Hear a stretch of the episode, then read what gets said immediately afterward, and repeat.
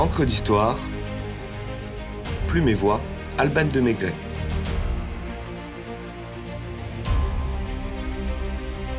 Les Halles de Baltard, le ventre de Paris.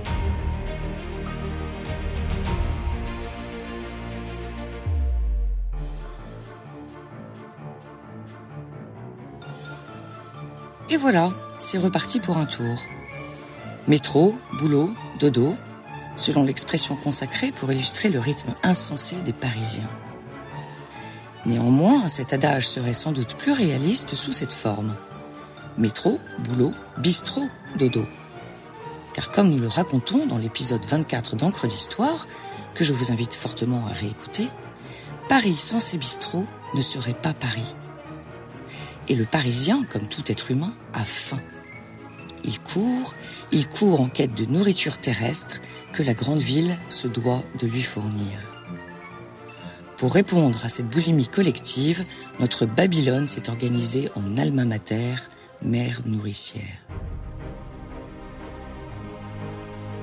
Tout commence en 1137 lorsque Louis VII décide d'installer un marché général au lieu dit des Champeaux alors situé extramuros.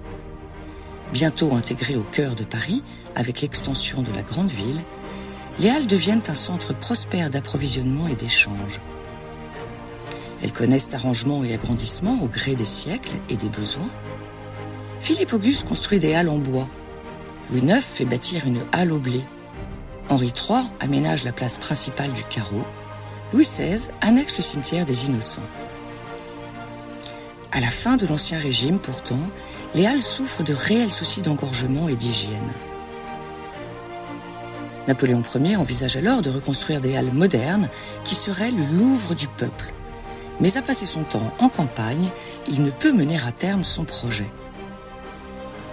Reprenant l'idée de l'empereur, le préfet Claude Barthelot de Rambuteau fonde la Commission des Halles en 1842 chargé d'étudier la refonte du marché central sur 10 hectares. Le concours, lancé en 1848, est remporté par l'architecte Victor Baltard, Grand Prix de Rome 1833.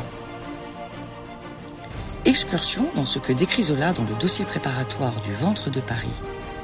Le ventre, le ventre de Paris, les halles, où la nourriture afflue, s'entasse, pour rayonner sur les quartiers d'hiver.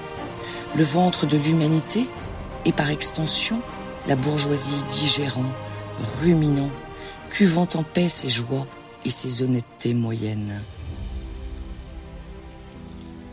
L'année 1853, à peine sorti de terre, un premier édifice en pierre aussi massif qu'académique est détruit sur ordre de Napoléon III. Ce que l'empereur nomme le Fort des Halles est loin du modernisme qu'il escompte pour la capitale, et dont le baron Haussmann, préfet de la Seine, est le meilleur ambassadeur avec sa campagne Paris embelli, Paris agrandi, Paris assaini. Ce sont de vastes parapluies qu'il me faut, rien de plus, déclare le souverain à son fidèle préfet, en esquissant de son crayon la silhouette du bâtiment qu'il imagine. Et Haussmann d'expliquer à Baltard que s'il veut rester dans la course, il lui faut s'adapter aux désirs de l'empereur. Je veux du fer, rien que du fer, lui dicte-t-il. Baltard revoit consciencieusement sa copie et dessine un ensemble de douze pavillons dont l'ossature en fer et en fonte est recouverte de verre, laissant généreusement pénétrer la lumière de la ville homonyme. À peine Victor Baltard a-t-il achevé ses plans que les premiers coups de pioche résonnent sur la place des Halles.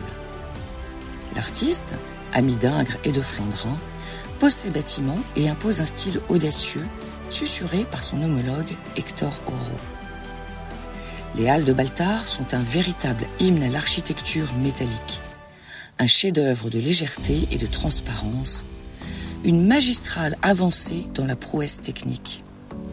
Une fois encore, Napoléon III était bien inspiré. En 1870, les dix premiers pavillons sont achevés. Les deux derniers le seront en 1936 seulement. Et Baltard passe à la postérité. Donnant ses lettres de noblesse à l'architecture du métal jusqu'alors balbutiante, fer et verre deviennent les matériaux favoris des plus grandes constructions de l'époque, nombreuses, à la faveur de l'industrialisation massive et des grandes expositions universelles. Gare d'Orsay, abattoir de la Villette, Grand Palais, Bibliothèque nationale, Grand Magasin, sans oublier la tour des Nuits de Verre de Gustave Eiffel, qui voyait en Baltard celui qui ouvrait Paris au XXe siècle. Voilà un nouveau Zola qui oppose le côté artistique des halles modernes, les gigantesques natures mortes des huit pavillons, l'éboulement de nourriture qui se fait chaque matin au beau milieu de Paris, au côté philosophique qui est cet engraissement, cet entripaillement des Parisiens? Derrière une assiette garnie se cachent des milliers d'hommes et de femmes qui fourmillent dans un ballet bruyant et odorant, avec pour décor les dentelles de Vulcain, selon l'expression de Paul Verlaine. Ponctués par la cloche, arrivage, étalonnage et vente se succèdent ou s'entremêlent dans les halles qui recèlent un arsenal de professions. Fendeurs de porc, porteurs, goûteurs, écaillés, coupeurs de viande, vitriers, vétérinaires, tripiers, marchands de fromage, primeurs, raccommodeurs, marchands de soupe. Et oui, la mythique et fameuse gratinée des Halles. Les caves grouillent avec la même effervescence dans un monde parallèle souterrain. Mireurs d'œufs, pétrisseurs de beurre, gaveurs. Telle une ruche, la chapelle du ventre psalmodie dans la ville, un bourdonnement jaillit de ses entrailles. Sur le carreau, on peut entendre dans une cacophonie argotique. Tu as les portugaises ensablées ou quoi? C'est 20 balles pour les foies de veau.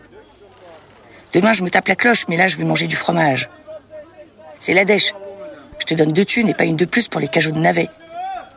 Le ventre de Paris, c'est un déballage quotidien, un amoncellement de nourriture, un écroulement de chair à donner la nausée.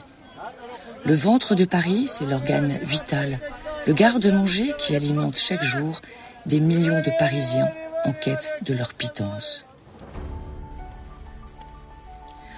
En 1969, considérées comme trop exiguës, les halles sont déplacées à Ringis et décision est prise de raser les pavillons de Baltard. Tollé général. Les Parisiens sont écœurés le gouvernement doit marcher sur des œufs et accepte de déplacer l'un des pavillons en banlieue parisienne. Ainsi, Nogent-sur-Marne accueille le pavillon 8, celui des œufs et des volailles, qui devient le pavillon Baltard, un centre culturel classé monument historique, témoin d'une époque.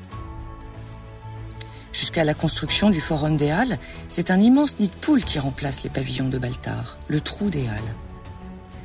Paris touché en plein cœur, a perdu son abdomen et peut-être un peu de son âme. Parisien de cœur ou d'adoption, Rastignac des temps modernes, crève la faim ou ripailleur, rassurons-nous, à en croire le génial et trop méconnu Alfred Capu et ses pensées, Paris finit toujours par vous nourrir.